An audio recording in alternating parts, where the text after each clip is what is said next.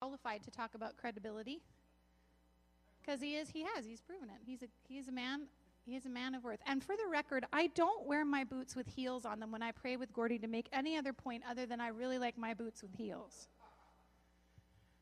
thank you paul Hey, look, Gordy has no issues about this. Have you seen him play any competitive sport whatsoever? He worked that out in high school when he got told he couldn't play basketball because he was too short. And then you were what? The cap, the star. He was the star. He was the star. He was the star. That was the credibility. That's the credibility face. His mom said he was the star, so it's okay for us to pray. Okay, so Gordy and Kathleen have had a ridiculous week that they're they're grateful that they're not ever going to have to live again.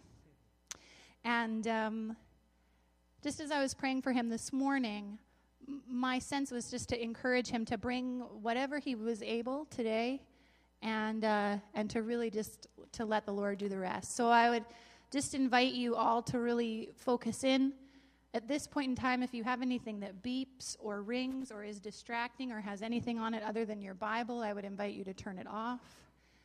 I would invite you to just make a choice to be present and available to what God wants to say to you, and uh, just trust you that uh, that this is a man who has shown much credibility in all the years that I've known him, and he really has a valuable word to bring. So, Heavenly Father, just thank you so much for everything that you have poured into Gordy, and that this is a uh, this is a message that you can't preach from theory. This is something that has to be lived and has to be walked out. And so, Lord, we just thank you for the opportunities that you have given Gordy in his life to um, have his character tested, even though at the time they might not have always felt that way. Lord, your word is clear that that's always a blessing and a joy. And we thank you for this, the, the fruit that's come in his life what he's able to share today from himself and from other people he's witnessed from your word. And I just pray that you'd fill him today. Lord, I know so often teaching is so draining. And God, I want to ask that today he'd be filled. Lord, I, I, just feel he and Kathleen so need to be filled today. This is the place where they're coming to be filled up so that they can give out to their family and the rest of the week. So would you fill him as he teaches today? And thank you in advance for what he's going to share in Jesus' name. Amen.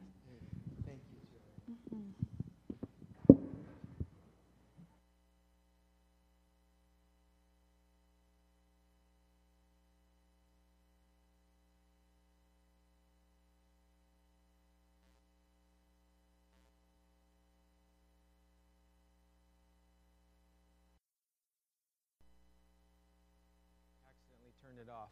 That's, that's what happened. All right, and, and this is ready to go? Yeah? Yeah, we're good. All right. Yeah, thanks for your prayers. Um, it's been incredible. You guys have been amazing.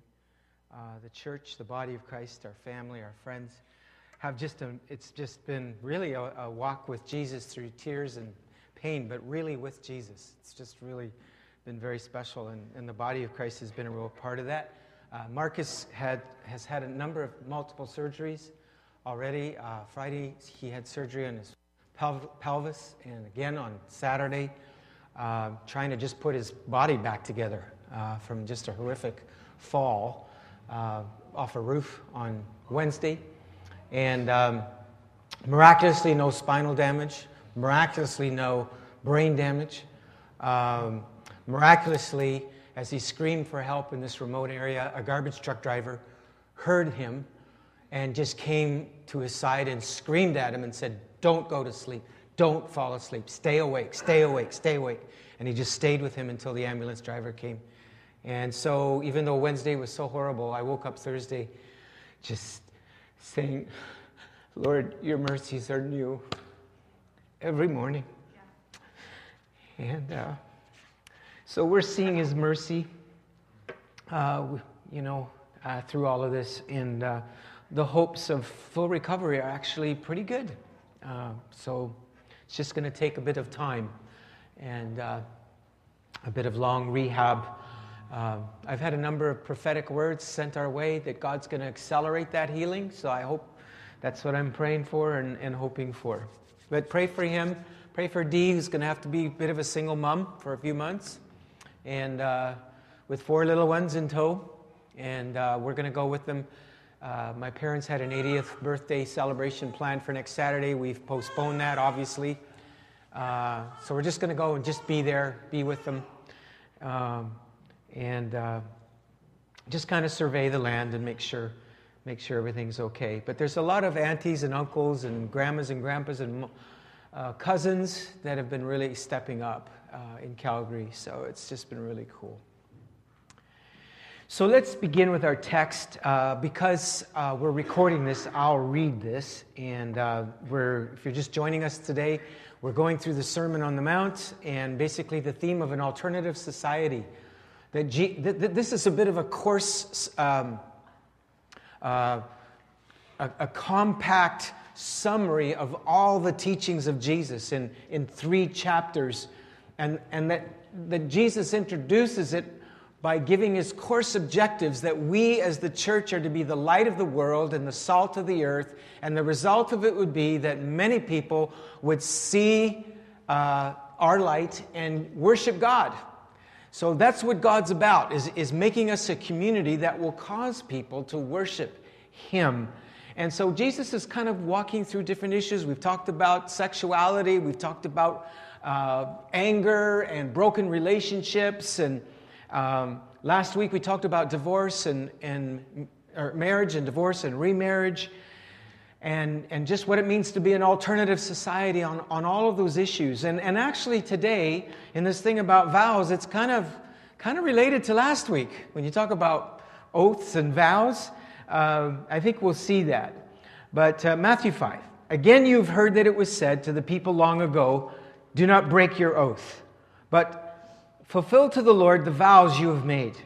But I tell you, do not swear an oath at all, either by heaven, for it is God's throne, or by the earth, for it is his footstool, or by Jerusalem, for it is the city of the great king.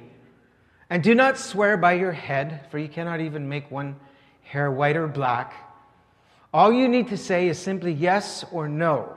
Anything beyond this comes from the evil one. Well, again, for the fourth time, Jesus introduces a section of his teaching by saying, It has been said. And what he's doing is he's going through uh, the current interpretations of the Torah, of the law, that the, the Jewish people were, were holding as assumptions. And some of the scriptures that he was referring to from the, from the Old Testament, one is in Leviticus 19. Sorry about the smaller print there, but it says, Do not swear falsely by my name and so profane the name of the Lord your God. I am the Lord.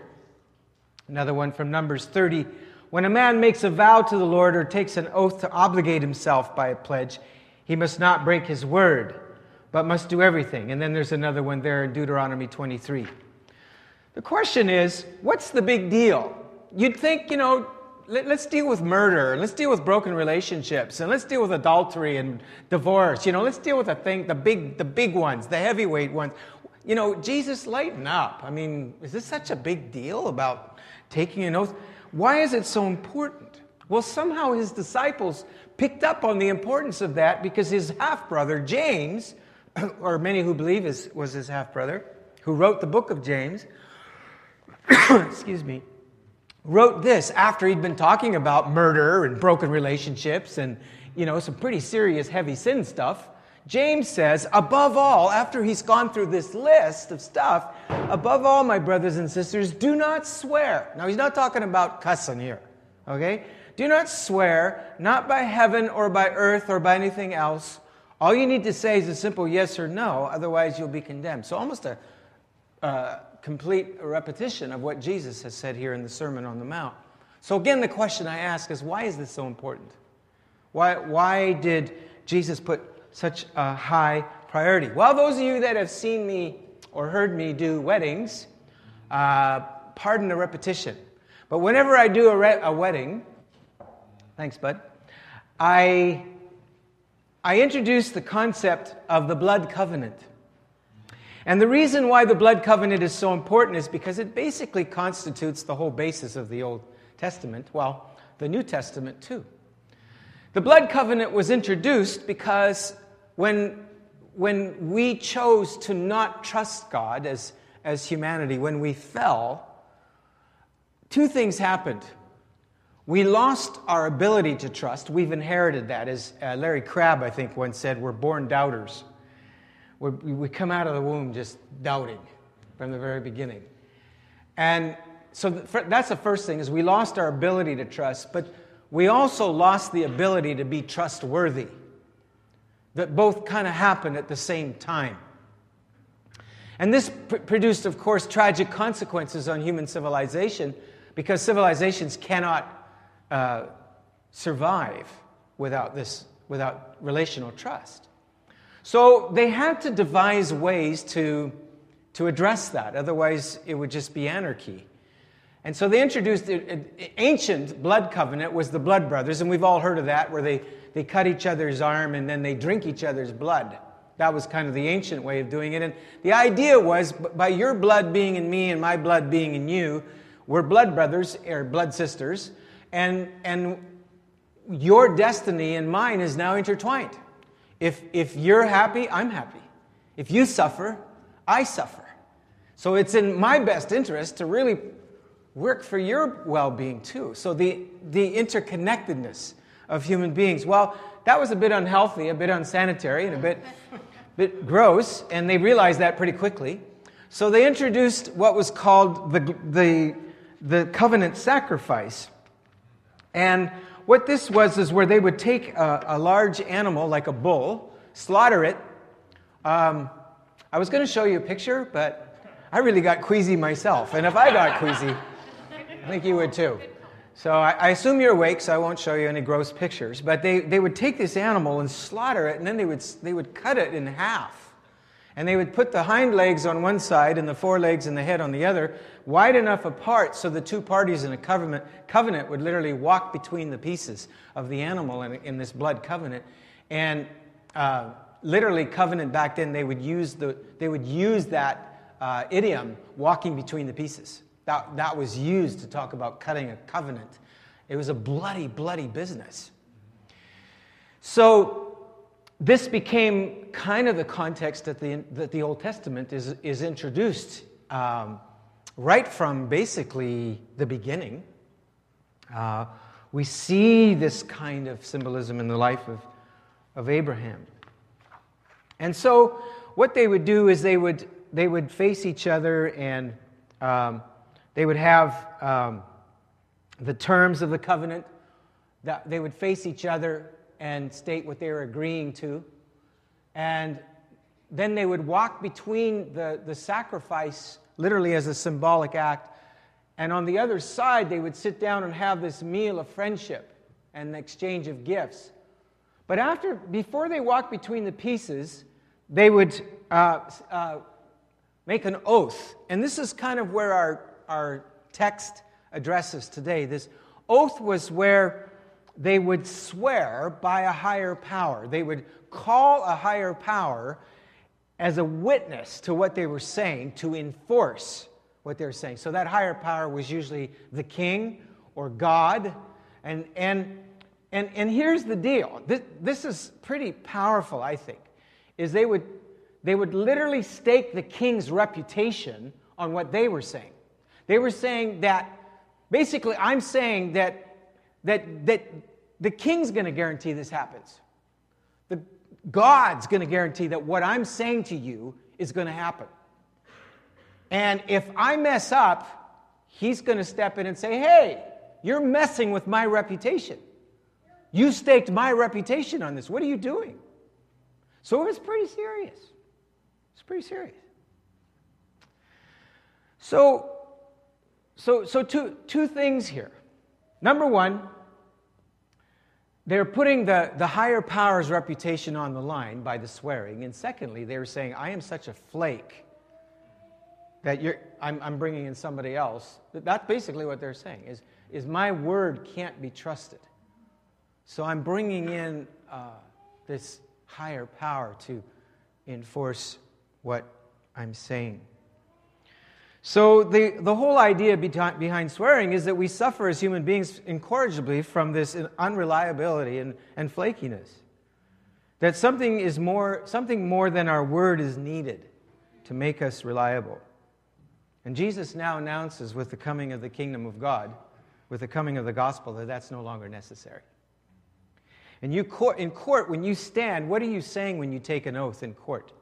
I, I've done that a few times in court cases for some of you.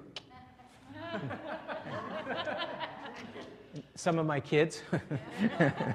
um, uh, I, um, I, I, stand up and, and, and, and I take an oath, and I'll tell you why I do it, because some people think that Jesus is saying you're not supposed to do that, and some, some traditions in Christianity don't. Uh, thankfully, the Canadian court system allows for that. They allow for you know, vari- varieties of ways to declare that you're going to speak the truth. But I do, and, and, but it's, it's, it's, it's a strange feeling because what you're saying is, is like you, you put your hand on the Bible and you make your oath, and I swear to tell the truth and nothing but the truth, so help me God. But it's kind of like, oh, I'm going to do something that's exceptional here. That, that's the weird feeling I get. It's like, you know, any other time you can't really have. But what Jesus is saying now and with the gospel is it's all consistent. You're always, you're always under oath, as it were, right? As, as, a, as a believer. So um, let's move on. There, there was this uh, kind of deterioration of the idea. How many know every time you make a promise, if you had to go through all that, it kind of deter you from making promises? So they, what they did is they began to reduce the, uh, the covenant to the oath. They began to just say, well, you know, instead of going through all the blood and the sacrifice, you know, through life you got to make promises. So here's, here's the deal let's, let's make an oath. But by the time they'd come to the time of Jesus, the, the, there had been a deterioration into this hierarchy of, hierarchy of, of, of oaths. And Jesus addresses this in Matthew when he's really going after, later in Matthew in 23, where he's going after the Pharisees. And he says, Woe to you, blind guides! You say, if anyone swears by the temple, it means nothing. But whoever swears by the gold of the temple is bound by the oath. You blind fools. He had a way of making friends, didn't he? Which is greater, the gold or the temple that makes the gold sacred? You also say, if anyone swears by the altar, it means nothing, but whoever swears by the gift on the altar is bound by the oath. You blind men, which is greater, the gift or the altar that makes the gift sacred? Therefore, anyone who swears, sorry, I'm, I'm kind of not acting out how Jesus would have said this. I, I'm sorry, let me back up. Okay. You blind men, which is greater? No, I'm just kidding. Um, uh, therefore, verse 20. Therefore, if anyone swears by the altar, swears by it, by everything on it, and if anyone, verse 21, who swears by the temple, swears by it and by the one who dwells in it, and anyone who swears by heaven swears by God's throne and by the one who sits on it. Well, what's going on here? The same thing that's going on in our text. What Jesus says don't swear by an oath at all, either by heaven, for it is God's throne. He quotes Isaiah 66 1. Heaven is my throne, God said. If you swear by heaven, you're swearing by God. And the earth is his footstool. Same quote, same verse, Isaiah 66 1. If you swear by earth, you're swearing by God. See, the Jews would go by this, they kind of had this rule well, as long as you don't swear by Yahweh, as long as you don't swear by the name of God, then you can get out. And so they had this hierarchy of, of things you could swear by that they'd say, well, I, I, I don't need to fulfill that because I swear by, the, you know, by, by Jerusalem. And Jesus said, if you swear by Jerusalem, I, uh, Psalm 48 1, it's the city of the great king. Well, then I'll swear by my head. But he said, even that's in God's hands. God created you. Some of you don't have much to swear by there. But anyway, we'll keep going, right? And so, so what's going on here? What Jesus said is everything is sacred. Don't get into this dualism and segmentation where this is holier than this. And, and it's all holy, it's all worship, it's all a life of, of obedience and faithfulness. And what you say matters. Every word, he said in another place in Matthew, we will give an account for. Every word in the time of judgment. So, so there's this, um, this call that he, call, that he gives us as the church. And, and I, I, I uh, a couple weeks ago, I was shopping at Safeway, and I, I, my bill went over $100, which takes about three items nowadays. And my daughter, my, my grand, or my, my mom, my daughter's grandmother, did some shopping for her yesterday, and, and she almost fainted when she bought some formula it cost $50. goodness, right? So it doesn't take much. So, i so they give me this coupon $10 off next time you shop. I went, oh, that's great, you know. So a week later, I went back, did the shop, and um, pulled out my coupon, and they said, sorry, it's expired. said, what? So I looked at it, sure enough, it's allowed, you're allowed six days. Right? And, and I, I got mad. And I, I, didn't, I didn't yell at the poor cashier. It's not her fault. But I, I, was, I was talking to some other customers. We almost started a whole movement right there because they were all agreeing with me. Because they all know that, you know, they all know that the, the, the deal is, is that somebody that pays 100 bucks for groceries probably will take another week before they do that, right? So, so there's this little fine print that said you got six days to do it. And, and, and what, it, what it showed me was there was just a lack of good faith. And, and what Jesus is saying is you, he's calling us to live a life without fine print. That, that what the coupon says is, is, is what it is.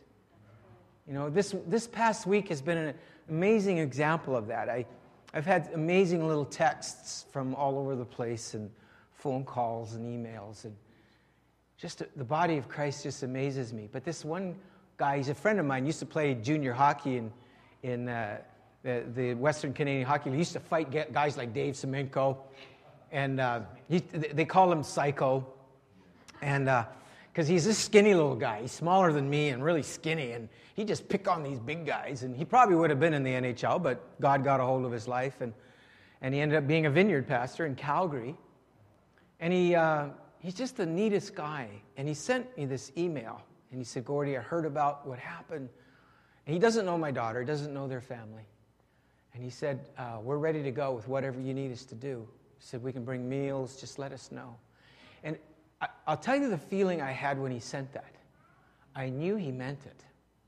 There was just something about this guy's solid credibility.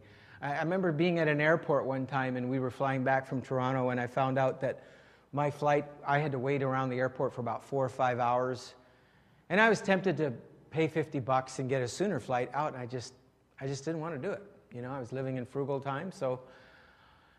And Dan was there with me, and all of a sudden he just throws 50 bucks on the table and says, Go home. I almost cried, you know. And, and there's, there's something about that true blue credibility, you know that's so loving, that's so uh, settling and establishing. And, and, and, and this room is, is filled with people like that in, in my life. God, there's a credibility on you. You mean what you say, and you say what you mean. Well, to digress a little bit, let's back up. I want to, well, I won't show this yet. Uh, God uh, decided to accommodate himself to this whole swearing thing in the Old Testament. And he didn't want to. You get the feeling like he didn't, he, he, he, it wasn't the thing he was most excited about. And, and, and he felt a bit conflicted about it. But because he wanted to be trusted, uh, I think it was Andrew Murray that said that the sum of all of God's doings in the Old and New Testament is to get us to trust him again. You know, and we're like, we're like that spooked cat, you know, or, or dog or whatever that's just hiding and, and won't, won't. Remember, Try was talking about that a couple weeks ago? That cat? And, and we're like that. We're all like that. And God is, is, is wanting to restore our trust. And, and so he, he decided to enter into this whole realm of oaths and covenants and swearing and to work with it so that we would trust him again. And so, in doing so, he was not acknowledging that he was not the flaky one. He was not acknowledging that he was the flaky one. He was acknowledging our tendency to project, to project, sorry, project our flakiness on Him. And, and, and, and assume that because we're like that, He's like that, and He can't be trusted. And so we see Him working with this with Abraham, where He says to Abraham, Abraham, let's, let's be friends. i tell you what, the way we're going to be friends is I'm going to promise you something.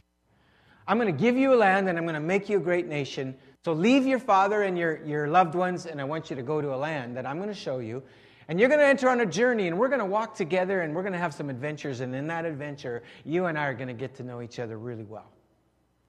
And I'm going to bless you and I'm going to make you a great nation. And in fact, it's going to be such a great nation that in you, all the families of the earth will be blessed. And we're still part of that legacy, by the way, today. It's because of that promise that we're here. Well, you know, Abraham said, Well, that's exciting. So he takes Sarah and his family, and off they go. And, and, um, and he realizes after a few years that it's going to be hard for this promise to be fulfilled when his wife can't have babies. So he says to God, I'm having a little bit trouble believing you. So God says to Abraham, Get a sacrifice and do what, get that animal, prepare it. Remember, just as I described it, and wait for me. So Abraham makes the sacrifice, cuts it in half. He's waiting, and he's waiting, and he's waiting, and then the crows came and the ravens, and he's got to beat him off with his cricket bat. I don't think he played baseball, he probably played cricket. And he's waiting, and finally, he falls asleep, and it says, A horror of a great darkness came over him. And then the Lord spoke. And he said, Abraham, he said, What I told you is going to happen. It's going to happen. And I'm going to give you a great nation, but I want you to know it's not all going to happen in your lifetime. You're going to live a good life, and you're going to finish well, but it's going to be your children and their descendants and four generations that these promises. See, I, I love what, what is it, Thomas Cahill, the, the historian, he, he says that any vision that does not transcend generations is too small. Right? And so God said, This is going to transcend generations, but it's going to be well with you, Abraham. It's going to be well. All will be well. And then it says this torch came down. And Abraham sees this burning torch. And guess what? It goes right between the pieces of the animal. And you know what blows me away about that? Is that it never says anything about Abraham going through. I, you don't read anything about Abraham walking. It just, God said, whether you're a flake or not, it's just signed, sealed, delivered. I'm going to keep the covenant. I'm going to keep the covenant. Covenant God. You can take this one to the bank. So, and it, and it says, the scriptures tell us that God swore. He didn't want to, but he, he wanted to kind of accommodate himself to us. So Hebrews writes about this, and it says, when God made his promise to Abraham, since there was no one greater for him to swear by, he swore by himself. I love that. Saying, I will surely bless you and give you many descendants. And so, after waiting patiently, suffering, enduring, persevering, suffering setbacks, wondering if things, everything's going to go sideways, Abraham received what was promised. People swear by someone greater than themselves, and the oath confirms what is said and puts an end to all argument. Because God wanted to make the unchanging nature of his purpose very clear to the heirs of what was promised. He confirmed it with an oath. God did this so that by two unchangeable things in which it is impossible for God to lie, we who have fled to take hold of the hope set before us may be greatly encouraged. We have this hope as an anchor for the soul, firm and secure. Your love is the anchor my hope is in you alone. See, I've read that verse all my life and I could never understand this, where the writer of Hebrews says there's two un- unchangeable things and then he only mentions one. You ever notice that? Well, what was the other one? It's impossible for God to lie. What's the other thing?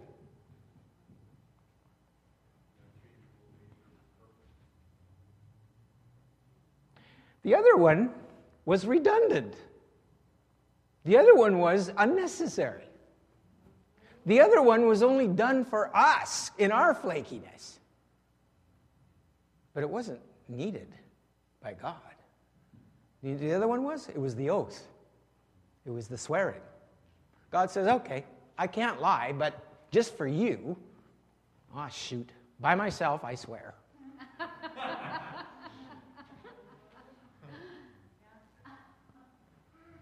And it's that redundancy that Jesus is addressing in our text. He's going, You're, you're God's people now. You're like your father. You're true blue, no fine print, no caveats.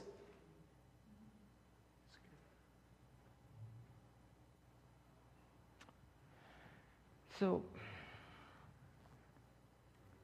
so God, and that's, that's the significance of the communion meal when we break bread. And Jesus, in the upper room, he said, This, this blood is the new covenant in my blood. This cup is the new covenant in my blood. It's that God has made a covenant with you and me, and, and He's made a promise. You see, there's, there's, there's, there's two things. Promises Promises are easy to make in the moment, they kind of get us through things. I promise, cross my heart, and spit to die. Right? They kind of, and promises are easy to break for the same reason. Is they kind of get us to manipulate our way through life. And God says, when I make a promise, I keep it even at the cost of myself. I swear to my own hurt and change not. And when God went to the cross and it hurt him to keep on loving us and keep on uh, forgiving us and keep, in, keep on giving his life for us, he didn't stop. He kept going. He didn't say, Stop, this, this hurts too much. I don't feel in love with you anymore. It's not convenient. You don't turn me on anymore. You don't make me feel good anymore. That spit doesn't taste very good.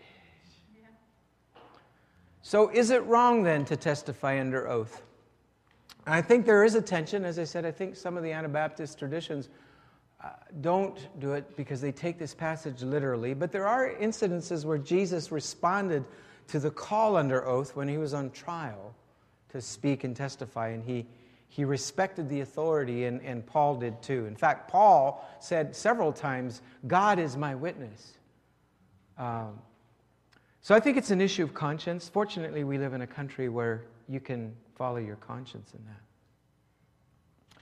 So, some takeaways. First of all, it's an alternative society characterized by simplicity, clarity, and sincerity of speech. We, we are called Lord, who may dwell in your sanctuary? Who may live on your holy mountain? those whose walk is blameless, who do what is righteous, who speak the truth from their hearts, who have no slander on their tongues, and who do their neighbors no wrong, who cast no slur on others, who despise those whose ways are vile, but honor whoever fears the Lord, whoever keeps their oaths even when it hurts. Ephesians 4:25 Therefore each of you must put off falsehood and speak truthfully to your neighbor for we are all members of one body. 1 Corinthians 5 8, therefore let us keep the festival not with the old bread of leavened, with malice and wickedness, but with the unleavened bread of sincerity and truth. Make promises and keep them. You see, there, there's two things. Some of us, we make promises and then we break them when, when it's inconvenient. Others of us, we have more integrity than that. We say, I'm not just going to promise anything. And we live life without promise. But if you're going to be a follower of Jesus, you are called to make promises as an act of faith. You don't make them lightly, you don't make them, but you, you make them as an act of faith. And, uh, but you under promise and over deliver. Under promise and over Let your yes be yes and your no be no. And I err to the side of no, I must say. But that's because when I say yes, I'm going to do it. By the way, I think our Sunday rotation that we do on Sundays, you know, where we sign up for different chores and responsibilities, I think that's discipleship. And you swear to your own hurt and change not. And I do get called as references for your jobs sometimes. Because when you're faithful with little, you're faithful with much, Jesus said. So it's not the biggest thing, it's not the most important thing. I know that, but I think sometimes we trip on the basics, right? It's important to practice these simple little things. Family chores is part of our character development. And uh, so I don't want to make too big of a deal of that, but I think I, I, I thought of that this week. I remember one time when I came into the vineyard, I was like that spook cat. This was back in 1991. And we had just suffered a terrible uh, church disaster in England where the, the, the, the lead apostolic leader had, had left his, his uh, wife for a 24 year old girl, and it just had devastated the churches. It's this moral fall. And I was very distrustful. I didn't know how distrustful I was of leadership. Uh, it's amazing how you, how you fool yourself with all kinds of spiritual answers. Oh, we're just here. I was talking to Bart Siemens the other day. Uh, used to be an elder here. I said, I, I had all these spiritual excuses. Ah, don't, don't. I'm, I'm just kind of going to plant a church, you know. It was just ways to protect myself from being hurt again.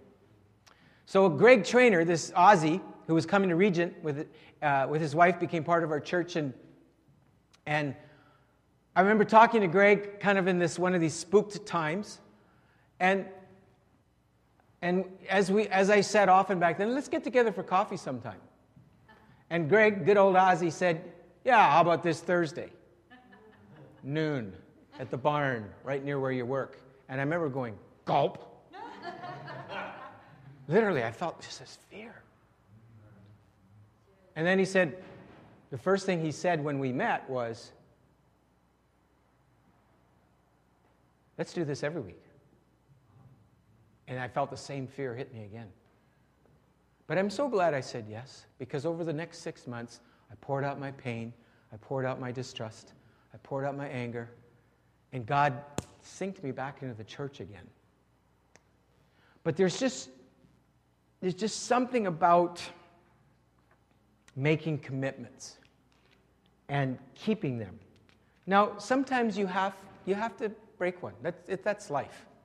It, it is, it's, it's, in a perfect world, you could always keep your promises. And sometimes you do have to get out of it. And, and, but I think you, it's just the, the spirit of it, just being as responsible as you can to, uh, to cover for that commitment. So, so I don't want to put a big legalistic heavy, heavy on you about it, but, but the spirit of it, you know, is, is you make sure things are covered. Or, you know, you make alternate arrangements or things like that, right? Uh, you know, because sometimes we get sick or things, you know, I, I understand that. So, the third thing is live primarily in yes and no and not maybe.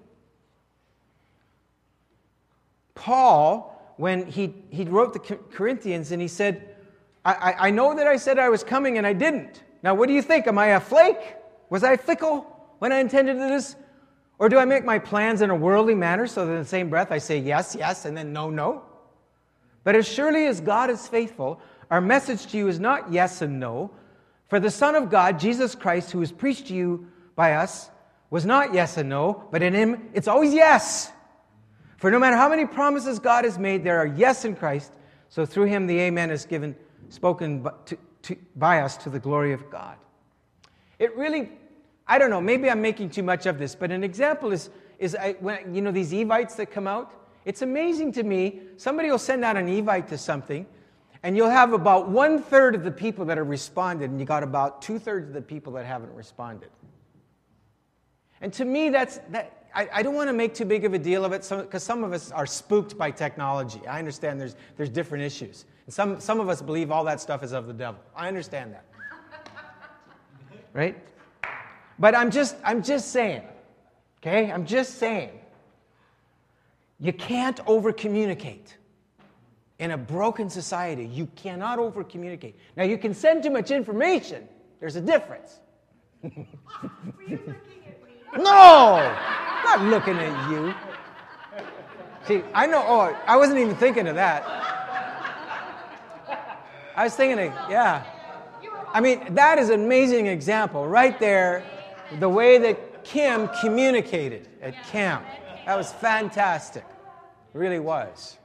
But there's a different, you know, some, there's a lot of information you and I can't handle. There's just, we're having information overload, right? So, but, but communication, you can't over communicate. You can't. And sometimes it takes discernment to, to discern what's information and what's communication. But, but, but the point is, is, is, is we're not very good at communication, amazingly, with all the technology we have. Um, so in spite of Carly Rae Jepsen's song, Call Me Maybe, try to live out of maybe, okay? All right. Even though she's a good local girl, good, good stuff. So, corporate credibility, setting community goals, and holding ourselves accountable. And this is where I, I want to repent a little bit because we set some goals at the beginning of this year, and I realized that we've seen some of those fulfilled. Like we've made some moves towards them, but I got so engulfed in grief over the last three, four, six, five months with people moving that it, I, I, realized that I lost focus. And, and, actually, I had to take some time to remind myself what we committed to.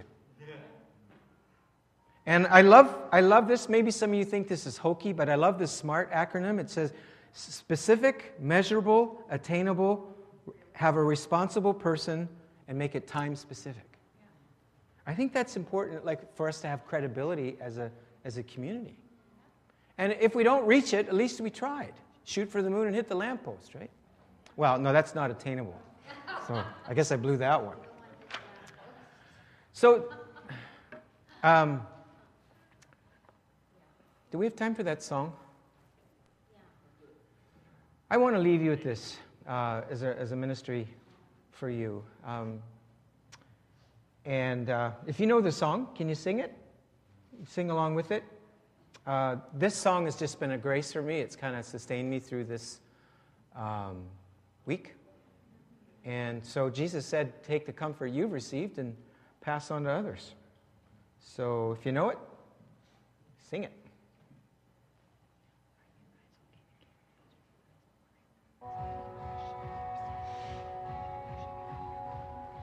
Mm, sure.